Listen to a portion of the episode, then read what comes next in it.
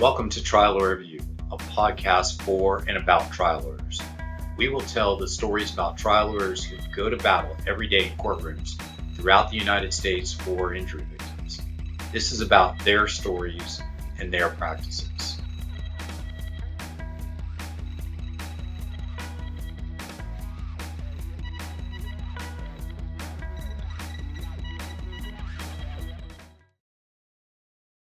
Hello everyone, I'm Jason Lazarus, your host for Trial Lawyer Review.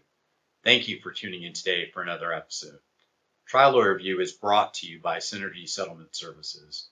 In full disclosure, I'm not a professional podcaster. Instead, my day job is Chief Executive Officer of Synergy Settlement Services. Synergy allows trial lawyers to focus on what they do best by handling the difficult issues that arise at settlement, like troublesome lien resolution issues, Medicare Secondary Payer compliance, government benefit preservation techniques, and complex settlement planning. Joining me today on Trial Lawyer Review is Andrew Ellenberg, a friend and someone I've worked with for years. He's an incredible trial lawyer who specializes in handling medical malpractice cases. He has significant expertise in the niche of hospital policies, processes, and their vulnerabilities. He's a partner in the Needle and Ellenberg law firm in Miami, Florida. And I'm going to read a little bit of his bio just so you get a little bit of background on Andrew. He's AB rated by Martindale-Hubbell and included in the Best Lawyers in America, Florida Super Lawyers, Florida Trends Legal Elite, South Florida Legal Guide to Top Lawyers, rated 10th by Avvo, and is recognized as one of Florida's best trial lawyers, representing individuals and families in cases of personal injury, wrongful death, medical malpractice, birth injury, nursing home, and assisted living facility negligence, car, truck, plane, and other types of accident cases. For more than 25 years, Mr. Ellenberg has been vigorously pursuing his clients' rights to money damages when injury or death has been the result of negligence, medical malpractice, defective products, car, truck, and plane crashes, and nursing home and assisted living facility negligence and abuse. Mr. Ellenberg has obtained significant monetary results for clients in a wide variety of PI and wrongful death cases, and he has a statewide reputation for excellence in handling all manner of personal injury and wrongful death cases. He has expertise handling cases of injury and death caused by medical malpractice and healthcare negligence, causing injury or death to mothers and babies during pregnancy, labor or delivery, injury and death resulting from emergency room negligence, anesthesia negligence, surgical negligence, misdiagnosed medical conditions, and negligence of hospital, surgery centers, medical clinics, nursing homes, and assisted living facilities. He and the firm have achieved numerous substantial awards and settlements, including many multi-million-dollar results for clients who have suffered cerebral palsy, paralysis, brain damage, brachial plexus, herbs, Kumpke's palsy, and wrongful death. Man, that's a mouthful. Welcome, Andrew, to Trial Lawyer Review. Good morning. I don't know that I have enough time to do all that stuff, but I have actually. So thank you for having me. It's a pleasure to be with you. So let's start off a little bit about why you do this, why that complicated medical negligence practice. It's a lot of complexity for a trial lawyer. Yeah, I think that's exactly the reason why. I've practiced my whole career doing complex PI and death cases. I never had any that I can recall any of the more simple cases, so I was weaned on them, and I just like them. They're the complexity entices me, and there's a tremendous satisfaction in being able to take complex ideas and make them simple, both for my clients, and that's the only people I really care about, and explaining it to strangers. Complex processes, complex ideas, complex pieces of anatomy and body functions or product functions, and making them simple and digestible is really critical to what we all do. And it's something I've always enjoyed without regard to practicing law. So I love putting it to use for my clients in the wide variety of cases that you described, although a good chunk of them, as you alluded to, are healthcare consumer cases.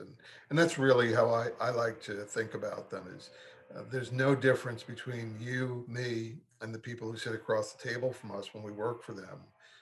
We're consumers or potential consumers of what may be perhaps the biggest industry in the country, and that is healthcare. And it's a daunting, terrifying prospect to you, to me, to our families, and unfortunately to all those folks who sit across a desk from me or a computer screen in recent months telling me about some misfortune that's happened to their child or their husband or their wife or some other loved one. It's interesting because when I was injured in my accident and had to have surgery on my face due to the facial injuries I suffered, I learned after the fact that what had been done really wasn't optimal. And you know, if you look at the MRI of my jaw is cockeyed because they basically set the jaw, wiring it together without getting it back into the right position. And you know, so I went through the whole thing of looking at whether there was a med mal case. Fortunately, I recovered enough in my personal injury case that really there wouldn't have been any point in bringing a med mal case. But the point you alluded to, which is, you know, we're all consumers of this and we're all at risk every time we go to the hospital or really any medical provider because of the unfortunate possibility of having a mistake made that, you know, can impact you. And I know for me, it's one that really couldn't easily be fixed without re-breaking my jaw and wiring it shut and doing all the things that I had to go through the first time around, which is not very appealing to correct what was done. So. Right, and if and the defense of that case, they would say, "Look at Jason; he's so handsome. What possible? What could have been below standard in taking care of him? He's got a profile like, you know, a movie star." So yeah, and kidding aside, that type of mindset pervades the defense of almost every type of injury case. You know, from surveillance of things of our clients who are just trying to live their lives, and having someone say, well, there you are getting out of a car. It doesn't seem like you were in pain. You were able to get out of your car, as if you should wear a sandwich board that says, I'm exiting my car now. My pain is 8 out of 10. And if I had the grimace scale here, I'd be frowning. So, you know, these kind of continuous, insidious attacks on what is the injury, how extensive is the injury, and how well have you recovered is just part of our daily existence battling for our clients. And it's important to do it. We have to repel that at every turn. I did want to say, because you mentioned it, I mean, having seen you in action, you know, you truly can tell how much you care about your clients and getting the best possible result for them. But two, the way you're able to take that complex area of the medicine and distill it down is certainly impressive to me. That was one of the things that I noticed in working with you, was just that. Your ability to do that, I think, is critical in this area. I'm curious, though, from your early start as a lawyer, you know, can you talk about your starting out your practice on the defense side and your, you know, was it the conventional, typical, you know, way most lawyers get started doing exclusively defense work, and did that sort of help you hone your skill set in terms of being able to take that complexity that you deal with today and distill it down so eloquently? Yeah, I think that's a great question. And there is a kind of a bedrock commonality for many of us who are trying to champion the rights of our individual and family clients. I had an interesting upbringing as a lawyer. Stepping way back, I'm the first college graduate and professional school graduate in my family. Me too. And I had never met a lawyer until I went to law school. I was a writing and speaking person through college, and I was always an avid reader and very, very curious person. I consumed just almost anything that could be written about almost any subject, and enjoyed a wide variety of reading. So law school was, I wouldn't want to say fun, but it bordered on being fun for me, because it kind of filled that curiosity. It scratched the curiosity itch in a meaningful way.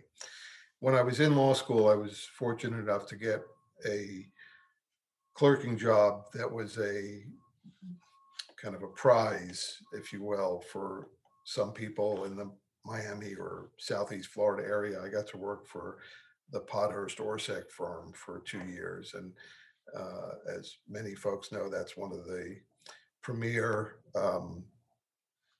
at the time, primarily aviation-oriented personal injury firms for plaintiffs.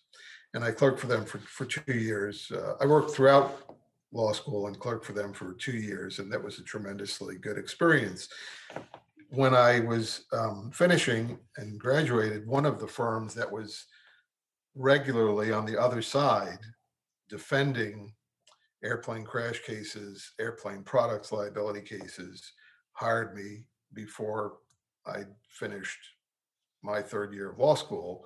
And I started to work, I remember I think it was right after Labor Day of the summer I finished law school. I'd taken the bar, I didn't have the results yet, and I started to work. And I sat down in my office, which was next to the senior partner's office, and the day started something like, you're going to be responsible for these 10 files. This one is a 230-person death on an international air crash that happened in Canada. This one is a general aviation crash that happened up the coast of Florida. This one happened in Georgia. One is for this small aircraft manufacturer. This one's for an engine manufacturer. And also, this is a personal injury case where you're going to be representing a boy who got hurt on a ride in a small amusement park in Ocala. And few lawyers who go on the defense side get to see both sides immediately. And as to that case, the dictate was, and you'll take this, you'll try that case. That was my first morning. I'd had no idea what any of that meant, and just hoped that I would make it to the evening. But I did that. I did all those things. In the first year of my practice, I was taking expert witness depositions. I think I'd argued an appeal in the Third District Court of Appeal. I had, if not tried that personal injury case, we had gotten it ready for trial. Perhaps it went to trial in the second year of my practice. And I was already beginning to, well, I wasn't beginning to, I was getting a tremendous foundation of what this world of personal injury and wrongful death cases were like on both sides of the fence. And as time wore on, I did that for about three and a half years. And as the time wore on, I started to get more and more interested in representing the victims. And I was taking what I learned from the complexities of representing product manufacturers and other severely or seriously complex tort or personal injury scenarios, and putting them to use on the plaintiff's side of my workload. One case I remember was a commercial plaintiff's case. And it had been handled by one of the partners at the firm, and there was a summary judgment entered against the plaintiff in the case. It involved a local investor who bought a product that was at the time supposed to be able to help you open a store and do printing, where people would no longer have to go and spend a lot of money at big printing jobs. And there was a very, very famous European company that had centuries of renown for its printing presses.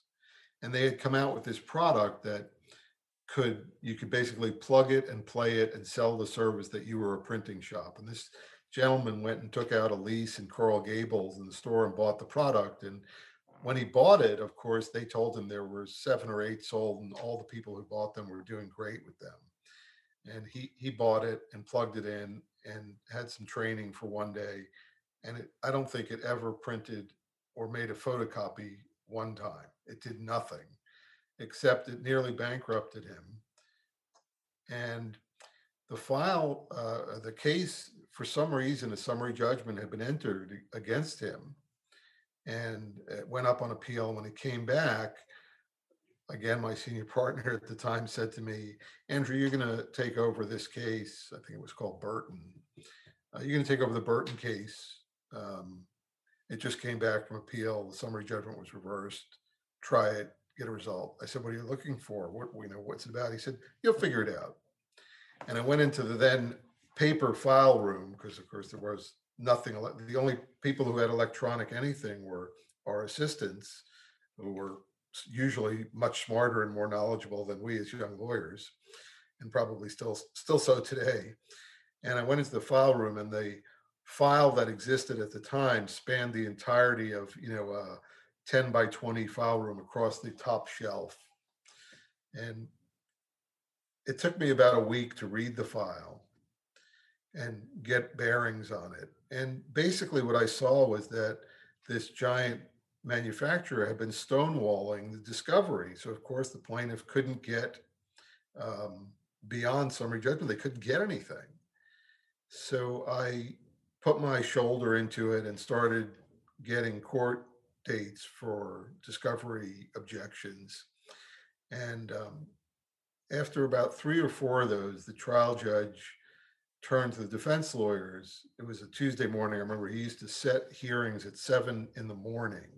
to really weed out who was actually going to show up for a serious dispute. And I was there every Tuesday or Thursday for a few weeks at 7 a.m. And the judge finally got a bit frustrated and said to the defense lawyers, every time you come in here, you lose. Here's my order. And he basically ordered them to just disgorge everything that had been requested in the discovery up to that point. He said, and you have it, today's Tuesday, you have till Saturday at 10 a.m. And I remember sitting in the conference room on a Saturday waiting for some delivery.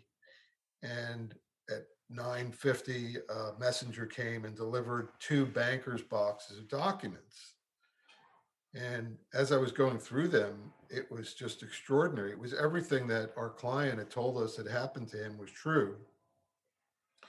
And in the documents was a single letter from the mother corporation, which was in Europe, to the local corporation, which was headquartered in New Hampshire. And it said, I believe we have a sick puppy on our hands. It was 2 sentences long. That was one of the 2 sentences.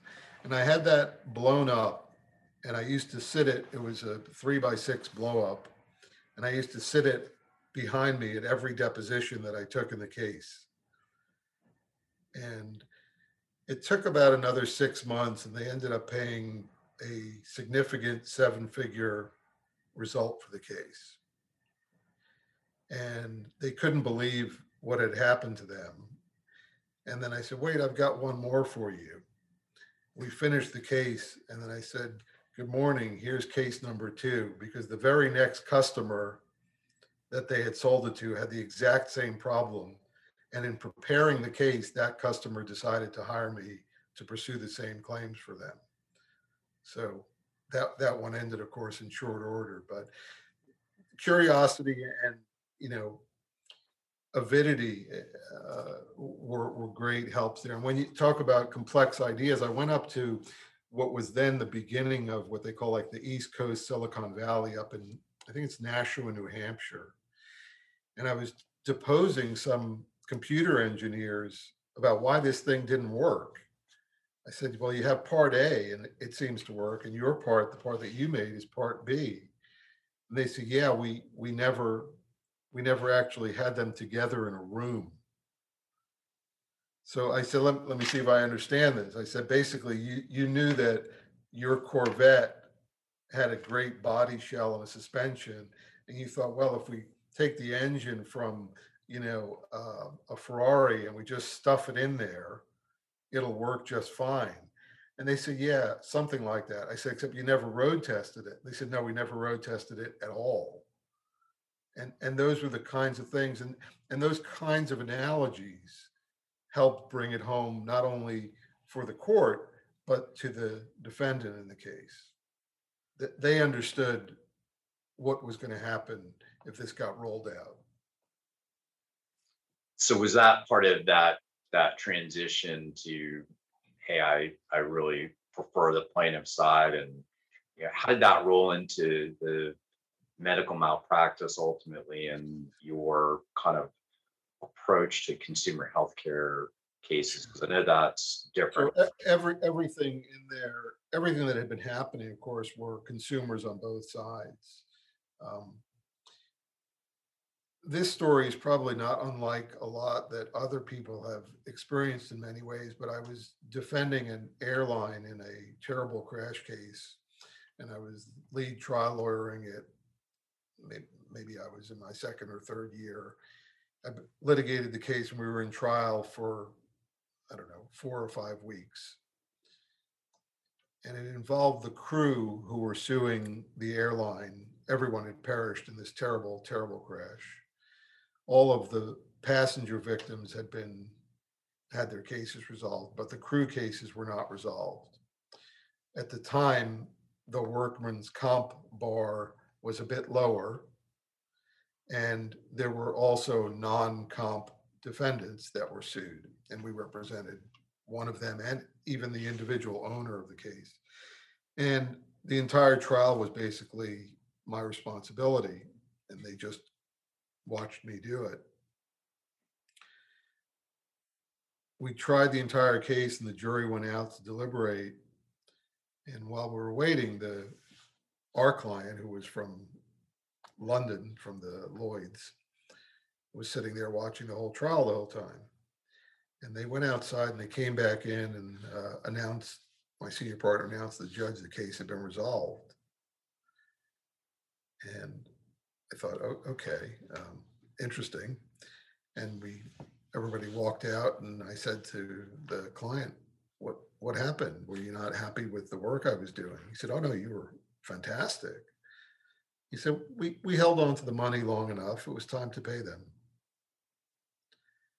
And I was so disgusted.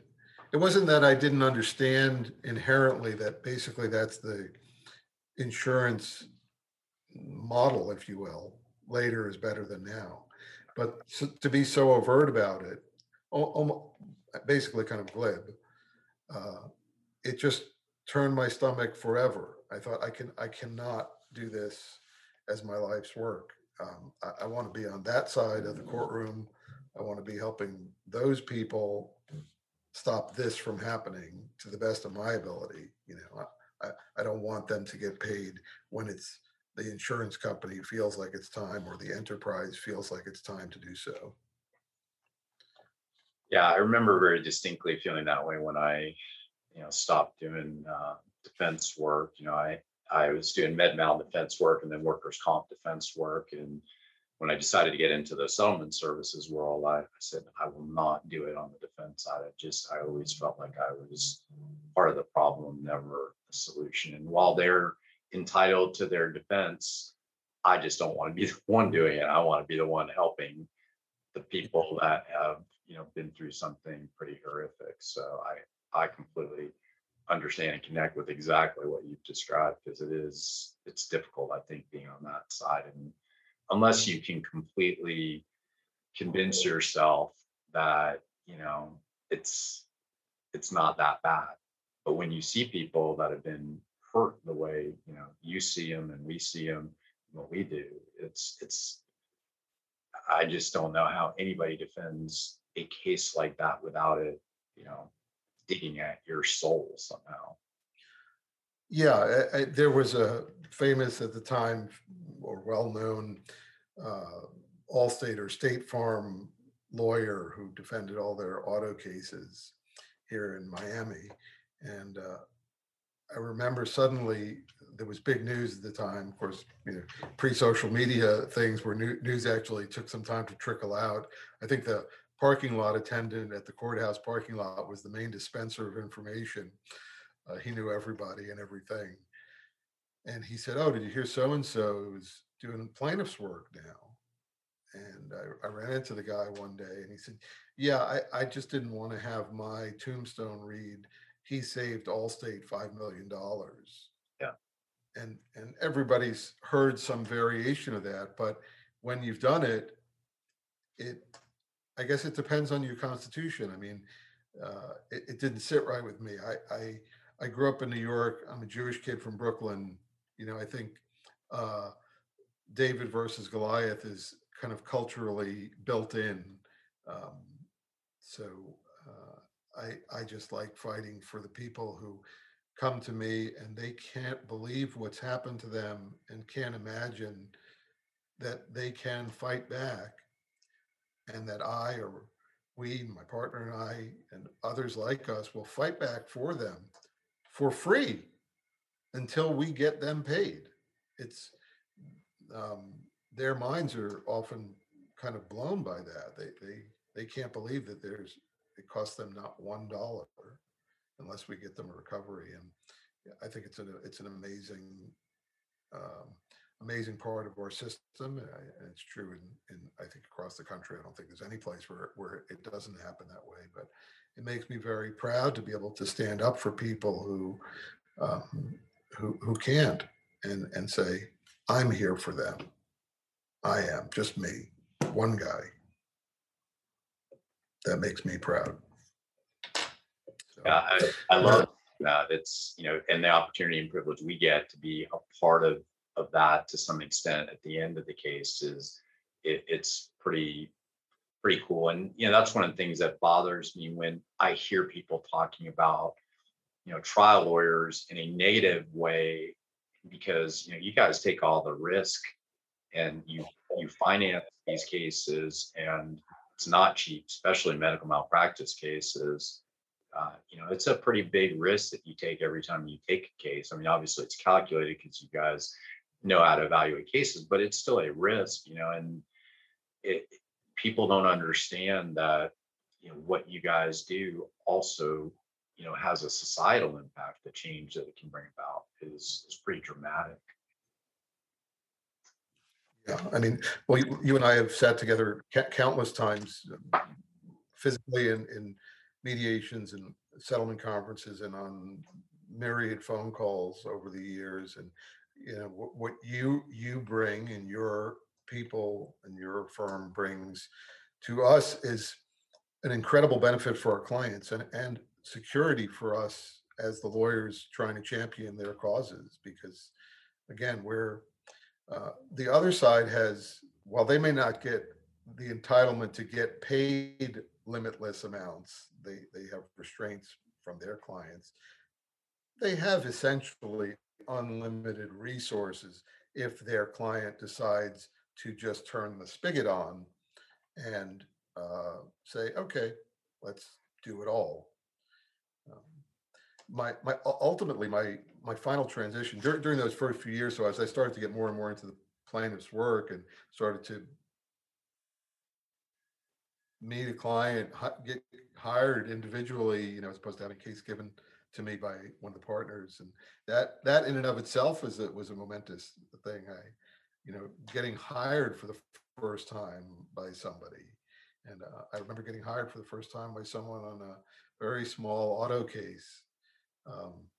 I was actually buying a car, and I was negotiating. I like to negotiate. I was negotiating with the sales manager about the car, and he was probably my father's age, and I was still either in my late 20s or early 30s. And he said, "I really like you. My daughter had this car accident, and she hasn't done anything about it. I think I wanted to hire you." And I thought, well, this sounds great. He just wants to get the car sold. But she did. She hired me on this small automobile case, and I got her recovery. And it was what I haven't handled in many years, a soft tissue case for a variety of reasons. Not that they don't deserve to be fully and well handled, but we just don't do them. And she was so happy. And the very next thing that happened a few months later was that her best friend called me, and her best friend had just lost her infant child.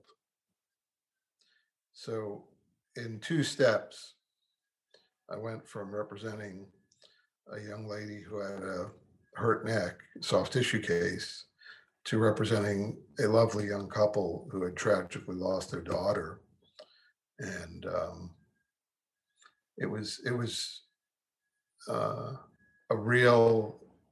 an extraordinary experience for me. It was one of the last cases I handled in the defense firm. I don't think I was doing any defense work at the time at all by then. I was just doing plaintiff's work in this firm. And excuse me, except for one, there was one case I had with a lawyer who was representing a young woman, and a piece of a medical product had migrated somewhere in her body that it shouldn't have. We were representing the product manufacturer, and the lawyer was excellent, and we got to be friendly. And you know, through traveling and depositions, you know, I said, I really want to do what you're doing. And she asked me if I knew somebody, a particular lawyer in Miami. I said, well, I know of him. He's the president of the Academy of Trial Lawyers, but I've never met him. And she said, well, he's one of my best friends. And I said, well, if you wouldn't mind, would you make the introduction? And that lawyer did, made the introduction, and I went shortly thereafter to work with that person. And we were together for a number of years. The lawyer who made the introduction ended up with a job that wasn't bad, became Supreme Court of Florida Justice. So that was the end. I made the complete switch. I think it was 92 or so, 92, 93, right around then, and have happily never looked back. I mean, it's a very, as you know, very challenging business as a profession. It can be, it's rewarding for you emotionally as a person. It can be rewarding financially. It can be challenging in both ways. But I would never flip the switch back the other way and say, oh, I should have stayed on the other side. I would have enjoyed that more. It's never occurred to me for one moment. The idea of being able to take an idea, because really that's what clients come to you with, is an idea. It's kind of like somebody saying, I want to build a house. And you say, where do you want to put it? They go, I don't know. What do you want it to look like? I don't know. How many rooms do you want? I don't know. I just want a house. And that's in large part how cases start with lawyers like me. People come to us with a problem. They just need a solution, but they often have almost no idea what the house should look like, where it should be, how many rooms it should be, one level, two level, and so forth. And I get to, plan it, design it, build it, and deliver it. And playing all those roles is, for me, very satisfying. I like to be able to do all that stuff. I'm a very hands-on lawyer. I think you know that. You've interacted with me so many times in my cases.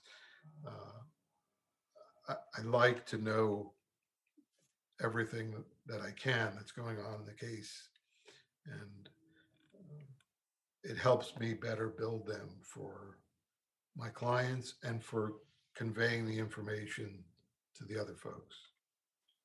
That's a good segue, because you know, I've seen it in action in terms of your approach with the Med-Mal stuff and you know the consumer healthcare cases. And how does that differ from the more typical approach? Because your approach is definitely different. And what prompted that approach? They did. So when I say they, I mean the healthcare business did.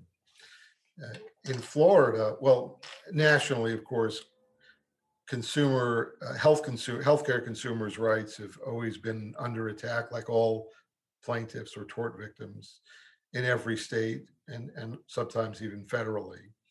And I think from the day I began practicing, and probably before I started practicing at all, there's been a near continuous effort to minimize the rights of victims, alter the rights of victims, and protect whatever the theoretically needed protected group was.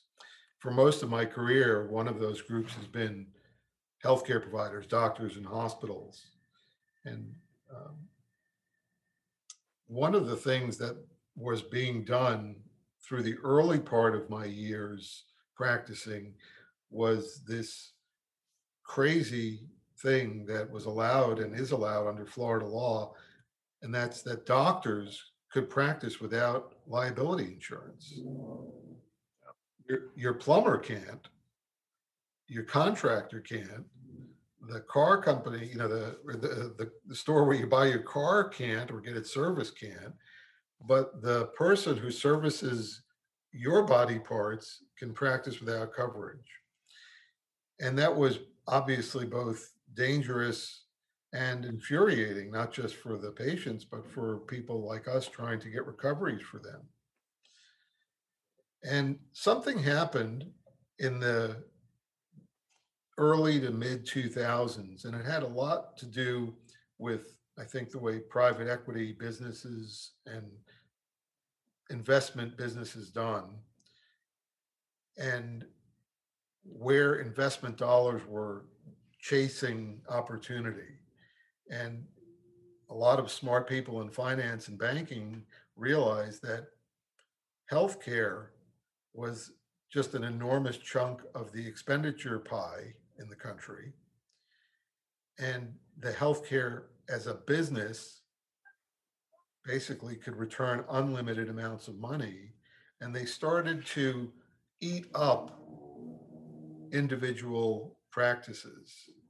The solo practitioner or the two-person practice started to decline, and then within a few short years, virtually disintegrated.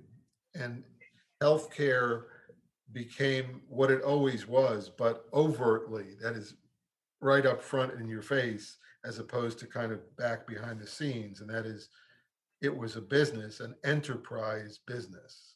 Everything from the parking lot gate to the dumpster in the back, and everything within the walls is the responsibility, the ultimate responsibility of that healthcare enterprise. And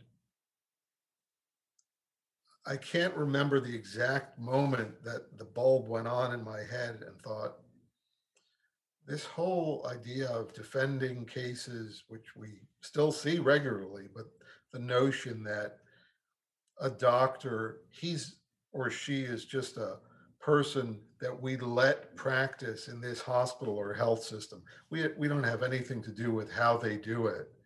If you have an issue with the care that was delivered, deal with them. We're just a place where they do it, as if they were vacationing at a hotel and doing their work, you know, inside a hotel, where the hotel had nothing to do with what was going on with the delivery of medical care.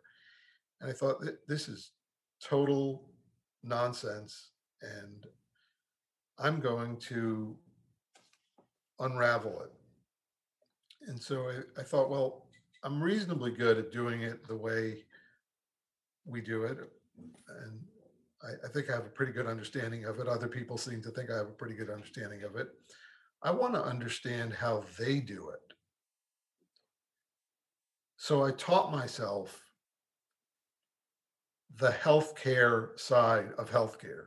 And I know that sounds a bit crazy, because as plaintiffs' lawyers suing healthcare providers for victims, you would describe yourself as a healthcare lawyer. But in actuality, healthcare lawyers are a totally different practice. They're a different business. They deal with the contractual and regulatory side of healthcare, risk management, patient safety, credentialing, enterprise risk management, corporate liability, corporate structure. And again, being an avid reader and a curious person, I thought, I need to know what they know. I need to read what they read. I need to speak their language.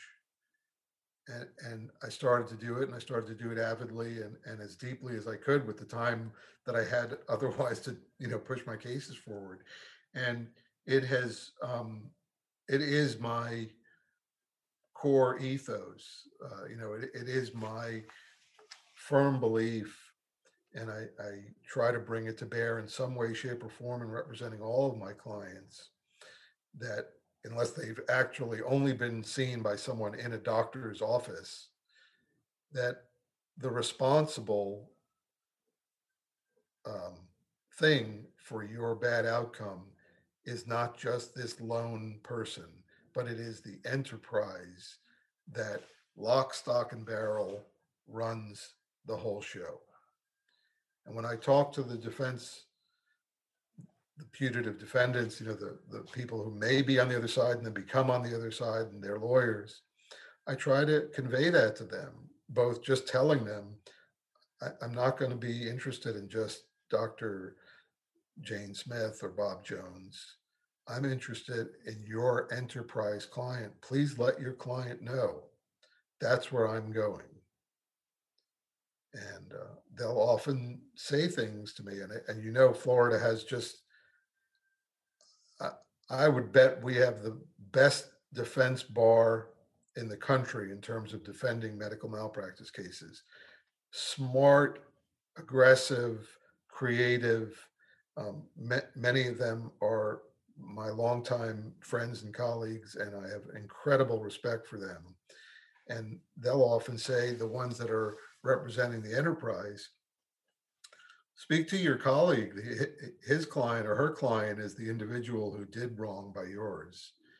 And it takes some effort to explain to them, no, it's all yours. You own the big top. That circus is yours. Everybody performing in it is under your control. The only thing you may not have done is put your hand on the surgeon's hand to move the scalpel, but otherwise your responsibility. And that's been for many years now, my very clear approach to cases. And because the way the business of the delivery of healthcare is now almost completely a business, and there is virtually no individual doctor, it has dovetailed.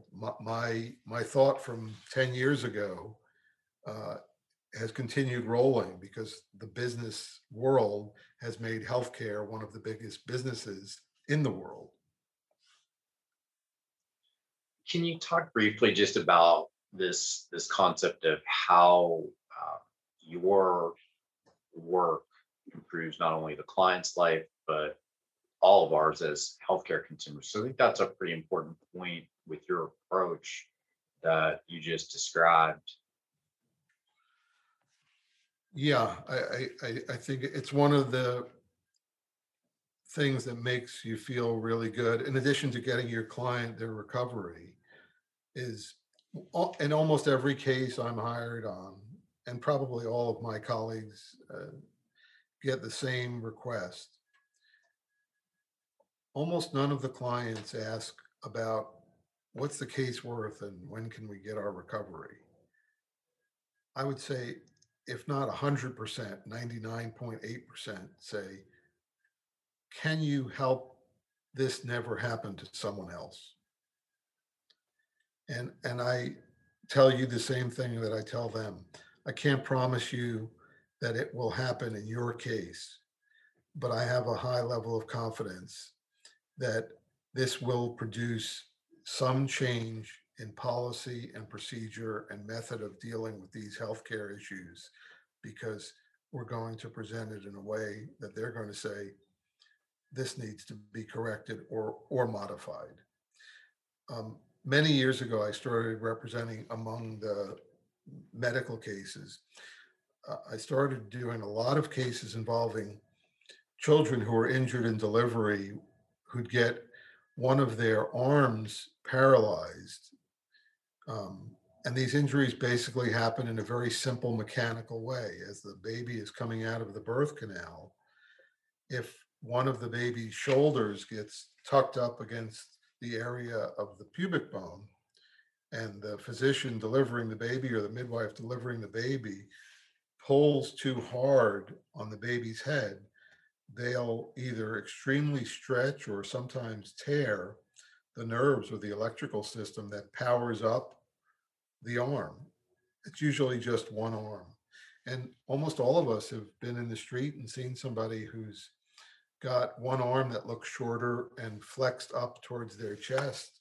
And most people wonder, oh, how did that happen? Maybe they had a car crash or something. So sometimes it can. In football, they call them stinger injuries, where you hit the ground and the helmet gets pushed away from the shoulder kind of thing. But with babies, it almost exclusively happens because of either the physician pulling too hard when the baby is not coming out otherwise. And sometimes one of the assisting staff will push on mom's belly, either at the direction of or because they think it's right, to kind of try to push the baby out. So if you're thinking of, it's like pushing on a toothpaste tube that's got a lump in it, and they think that by pushing harder on the lump, it'll get the toothpaste out, but all it does is lodge it up further against the pubic bone. When I first started doing those cases, the defense was kind of as it is today. These things just happen.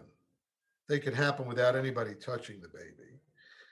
To a large extent, that has been debunked almost completely. It's just a fantasy. But in the late 90s, early 2000s, a couple of doctors started doing repairs to the nerves that were damaged. There were a couple of folks in Texas and one here in Florida, and they were doing great things for these kids. The kids would be injured at birth. The folks delivering them in the hospitals would tell the parents, oh, it'll probably get better in a few weeks. It wouldn't. They'd go to their pediatrician. The pediatrician would shrug his shoulders and say, I don't know what to tell you. And that would be the end of the story. As these cases started getting litigated, and as I started pursuing them for more and more people, a couple of years in, I noticed that the pediatricians started to not only pick up on the injury, but refer the babies and their families to these surgeons. Whereas before they had thought, there's nothing to be done about this. And then we went through a period of time where the defense of the cases was that surgery is voodoo, that's made up nonsense. It became not only a real thing that was providing real benefit to these little babies and children and adults as they got older, but it became the standard of care. In other words, if pediatricians were seeing otherwise well babies, but their arm wasn't working, and they weren't referring the kids to a surgery center, or a specialist who could evaluate it and see if that child was a candidate for the fix-it surgery, that was no good. And the pediatricians certainly didn't want to be the ones to have to be standing there saying, we missed the window of opportunity because I didn't send you to a surgeon or refer you for an opinion for surgery.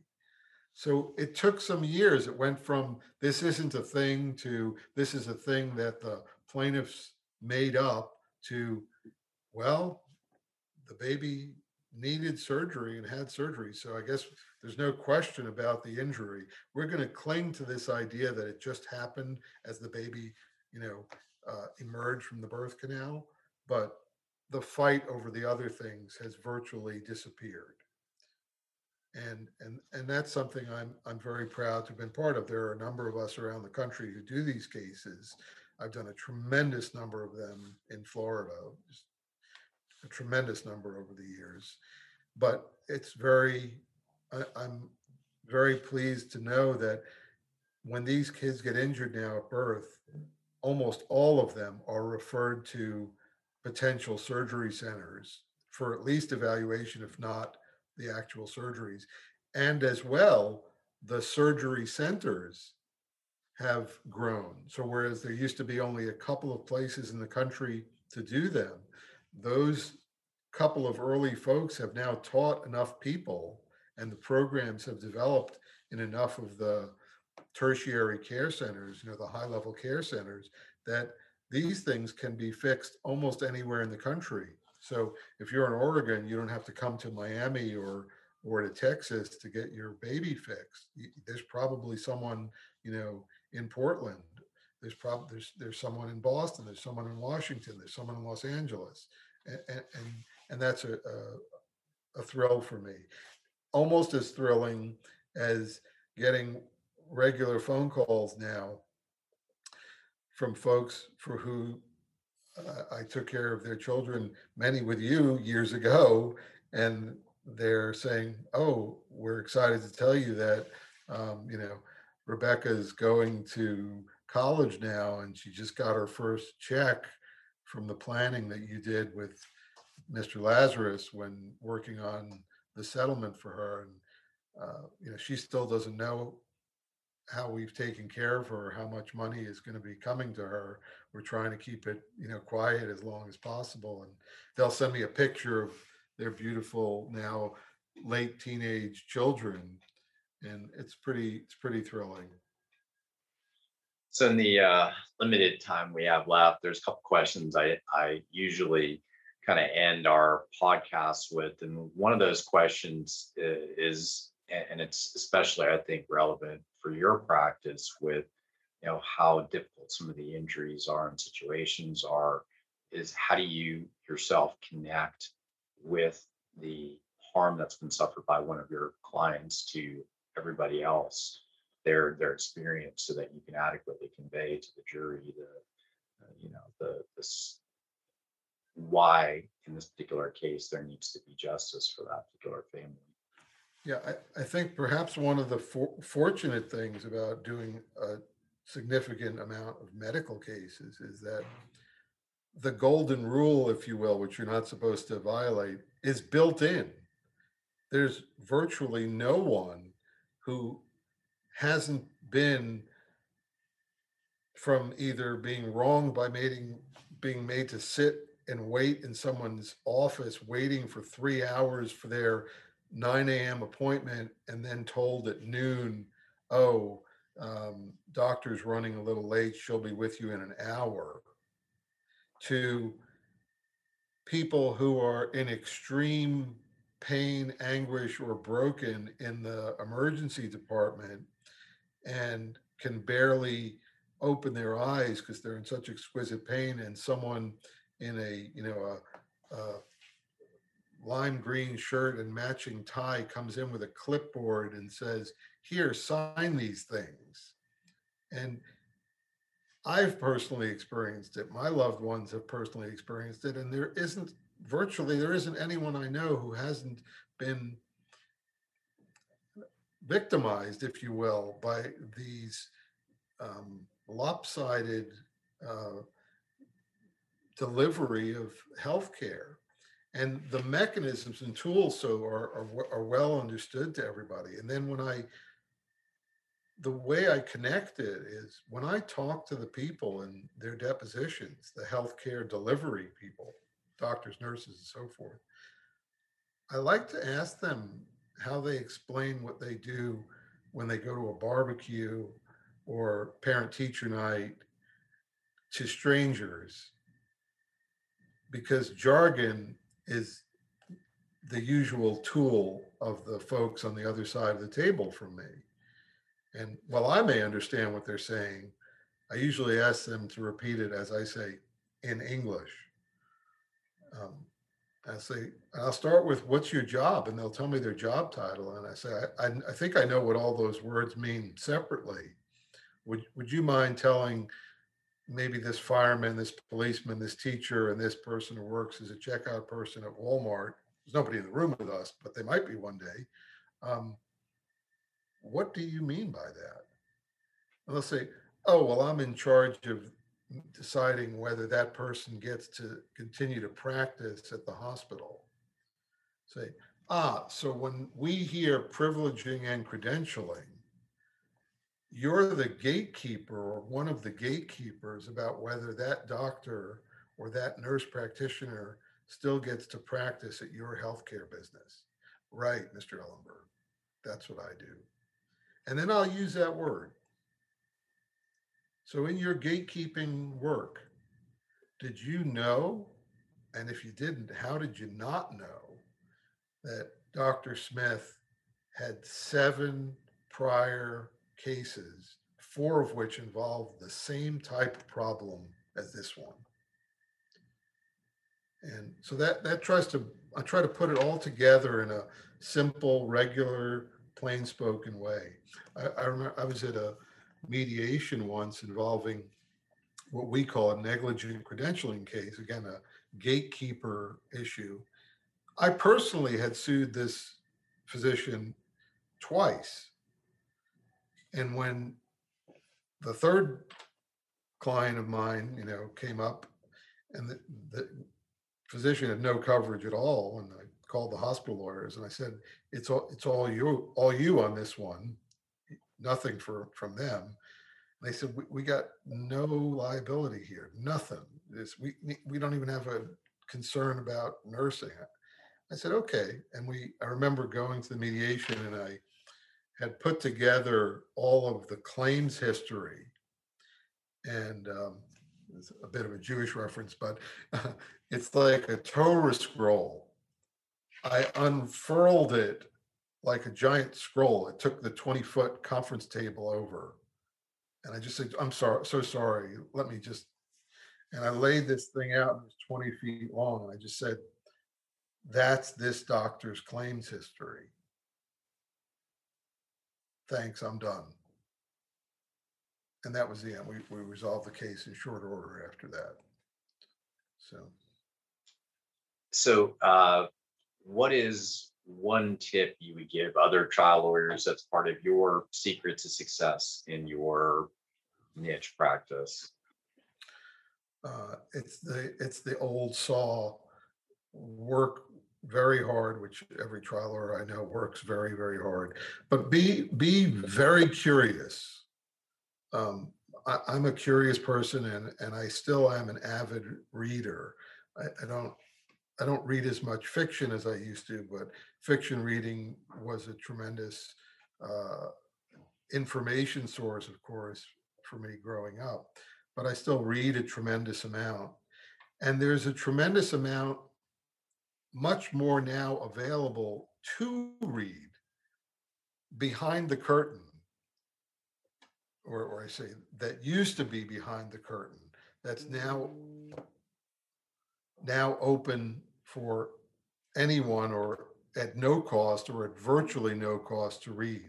And the more you read, and the more you become curious, the more curious you are, the more you read, and it will be almost impossible for that curiosity not to bear fruit in your work. If you're just proceeding down the path of, well, I know X, I know I have to prove Y, and Z, who knows what the outcome is. Sure, but that other stuff, all the stuff on the outside of our your lane, can come into your lane. To use a current colloquialism, everybody says, "Stay in your lane." I say, I don't know what my lane is going to look like yet. And I do that by reading a lot and being very curious. And that's what I would, and have told people when I've spoken publicly, or folks who work with me. I'll sometimes say, beat me at the internet. And they'll say, what do you mean by that? And I say, well, I'm much older than you. you should be much more adept at the internet than me. Beat me at the internet. Find something for me there that I can't find. So. Great advice. So last question, and admittedly it is a bit self-serving with what Synergy does, but are there things that you're seeing today in the personal injury settlement realm, you know, whether it's Medicare language that the defense is insisting upon, or lien resolution issues, or anything else, you know, that you think is important that you're seeing now more so today? Yeah, I think you and your people have become, you're bordering on indispensable for us. You know, I know you're a leader in your field, and I know there are a few others that do it, but you, whether it were helping our clients plan what to do with money for themselves or their children, or helping them recover as much as they can when, let's say, a health insurer says we want $1 back, but you don't think they get $1 back, they should get a penny back. Synergy, Jason Lazarus, and your incredible team of responsive and intelligent people are pretty, you know, like I said, it's almost indispensable. In terms of what we see on the other side, it's, I would say it's varied, because each law firm and lawyer, even though two law firms might represent the same enterprise, you know, firm A and firm B, and you'll have finished a case with firm A, and firm B will send you a release. It would look like it was written by a completely different thing, and you'll hear, well, the client wants. I'll say, well, I'm not so sure the client wants that. I just did one with the client, and it read totally differently. There's a lot of cut and paste work that goes into these releases. Oftentimes, the lawyers don't know how they got there. They'll say, oh, my associate put that together for me, and I put in some other touches. And again, I always say, could we at least make it read in English? You know, it has 4 paragraphs that have 17 clauses in it. I don't know what that sentence means. And I remember back when I very first started, it wouldn't be valid today for some other legal reasons, but conceptually it remains true. My senior partner at the defense firm said, a release should say the following: here's your money, you promise to go away forever. And that's pretty much what the release should do and say. Everything else is kind of like ornamentation on a Christmas tree.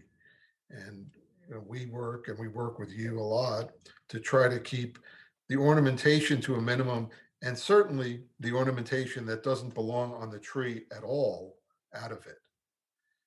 And then sometimes the defense lawyers ask for things that they don't know, they don't intend it to be inappropriate, but they'll, for example, ask the releasing party to have their lawyer agree to something.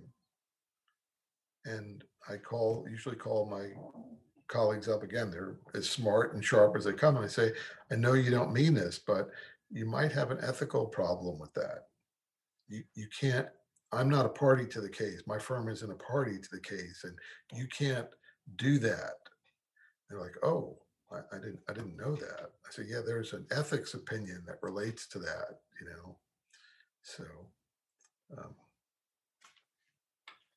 it's interesting, you know, I think the releases today pose a pretty significant risk to law firms, particularly ones that are doing higher volume, as it relates to Medicare as an example, because I would hazard a guess that if you pulled the releases from 100 different clients who were Medicare beneficiaries, you would see a variety of inappropriate language that was just accepted because the defense voiced it upon the plaintiff. And you know, some of that language could be to the detriment of that particular Medicare beneficiary. I've seen releases that have said, you know, the Medicare beneficiary agrees never to treat with Medicare for injury-related care. Well, that should not be in a release. So I think, you know, there's a lot of lawyers and law firms that have some exposure because of the fact that they're not treating every client the same way in the way they do their releases and reviewing those releases and making sure that they use appropriate language. You know, for example, you could address Medicare in one paragraph. You do not need 5 pages of release language, which is what we're seeing a lot of today, and with completely wrong citations to the Medicare Secondary Payer Act and whatnot. So it's interesting that you talked about the releases, because I do think that that's an issue that, you know, we're trying to raise awareness with trial lawyers just about that specific issue, because it does pose a threat, I think, from a malpractice standpoint, or just from, you know, the potential for having a problem at some point down the line, whether it's, you know, Department of Justice now going after law firms or whatnot, and insisting upon law firms having some kind of, you know, program internally to make sure that Medicare is appropriately dealt with. So it's, I just think that that is an issue that a lot of lawyers don't have on their radar. You in particular are very, you know, hands-on with the release, but what we see really quite frequently is that there isn't that attention to detail with that document. And that's, I think, an area of risk. Yeah, like I said, you know, I like to be, I'm in all my cases. So, you know, we have the good fortune of not being a volume practice where we're working on the cases we decide we want to work on. So the release, you know, I've asked you to review countless releases for me for things that either seemed inappropriate or I knew were inappropriate, and asked you or your firm to weigh in with the other side and tell them, please remove that junk. It doesn't belong in there. And as you say, sometimes the language is not only inapplicable to the case, but it just might be flat out wrong. I mean, it doesn't even reflect what the thing they think they're covering is. And to your point about, you know, I've had the same thought. You know, a lot of firms are a different business model. They're doing excellent and important work representing people, let's say, in car crashes and fall down, but they might have a lot of that work that's handled by staff, and releases are coming in, and, you know, they get passed on to clients. And I've often wondered about, I mean, I've seen on occasion as a guardian, you know, a release like that in a case like that, and I say that can't be in there, you know. And sometimes folks know it and say, oh, thanks, I didn't catch it. And sometimes they have no idea. And I do imagine that there is some issue in volume businesses where they're low price, but a lot of them, and the releases just get sent over by State Farm or GEICO or whatever, with all sorts of inappropriate or inapplicable language, and I agree, it could be harmful. So before I let you go, I wanted to give you a second to talk a little bit about your practice. I know we talked a little bit about your approach being quite unique, and I know you work with other lawyers. Can you just talk about the scope of your practice and a little bit about your practice? Sure. Well, I've always practiced statewide and still do today. And it's, as technology improves, it becomes easier and easier to do so. I tend to see a lot of the same lawyers on the other side who are, again, I can't speak highly enough of them. They are the best and the brightest, and make me work hard to do well for my clients. I enjoy working with colleagues. I work with a lot of friends just talking about their cases, because we educate each other just to do it, because we just want to do the best we can for our clients. So a lot of shop talk, if you will, between myself and people, many of whom you know and work with, happens a lot of the time. I like working with my colleagues. There are a number of people with whom we share responsibility on cases, work them together. I'm working on cases with folks out of state for the same reasons. And some of those cases are happening because of my thinking about enterprise liability and having had some private conversations with folks and them saying, wow, we don't know that at all. Would you join us in a case and bring that to bear?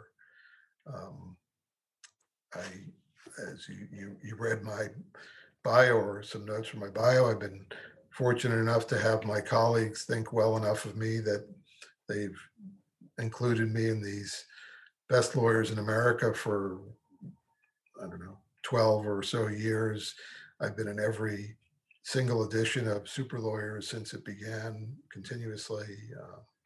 And the first time it happened, I just landed in my desk in the magazine. I thought, wow, that's pretty nice. I wonder who did that. And then it happened a second time. And, you know, my partner and I are, I think we were told this year by the Super Lawyers folks that we're the only partners who've continuously been in it since inception in the state of Florida. Maybe there was one other. So, you know, my partner, Andy Needle, who's just a spectacular lawyer and great person. And we've been partners for over 2 decades now. And I hope it continues to go on as long as we're both good and healthy and enjoy doing what we do, but we certainly enjoy doing it together. And I'm proud to know that other people seem to think we do it well for our clients.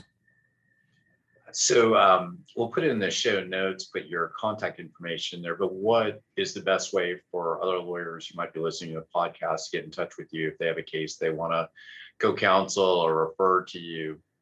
Sure. The best way is to call me. My cell phone is 305-206-0305. And unless it comes up as spam risk, I'm going to take the call. If I don't take the call, please leave me a message. But that's my main point. It's never, from the day that cell phones arrived until today, I've never hidden my cell phone. It hasn't been something that required special permission for staff to give out. It's on my Florida Bar webpage. It's on our website. And of course, obviously email, but the cell phone is the way to get me. I'm readily available. We'll include your email and website on the podcast show notes. So appreciate you taking the time out of your day to join me today on Trial Lawyer Review, and to our audience, tune in next time for the next episode. Thank you. Thanks for having me. I appreciate it. Thanks for tuning in to Trial Lawyer Review. You can find more at triallawyerreview.com and look for more episodes and more content coming in the future.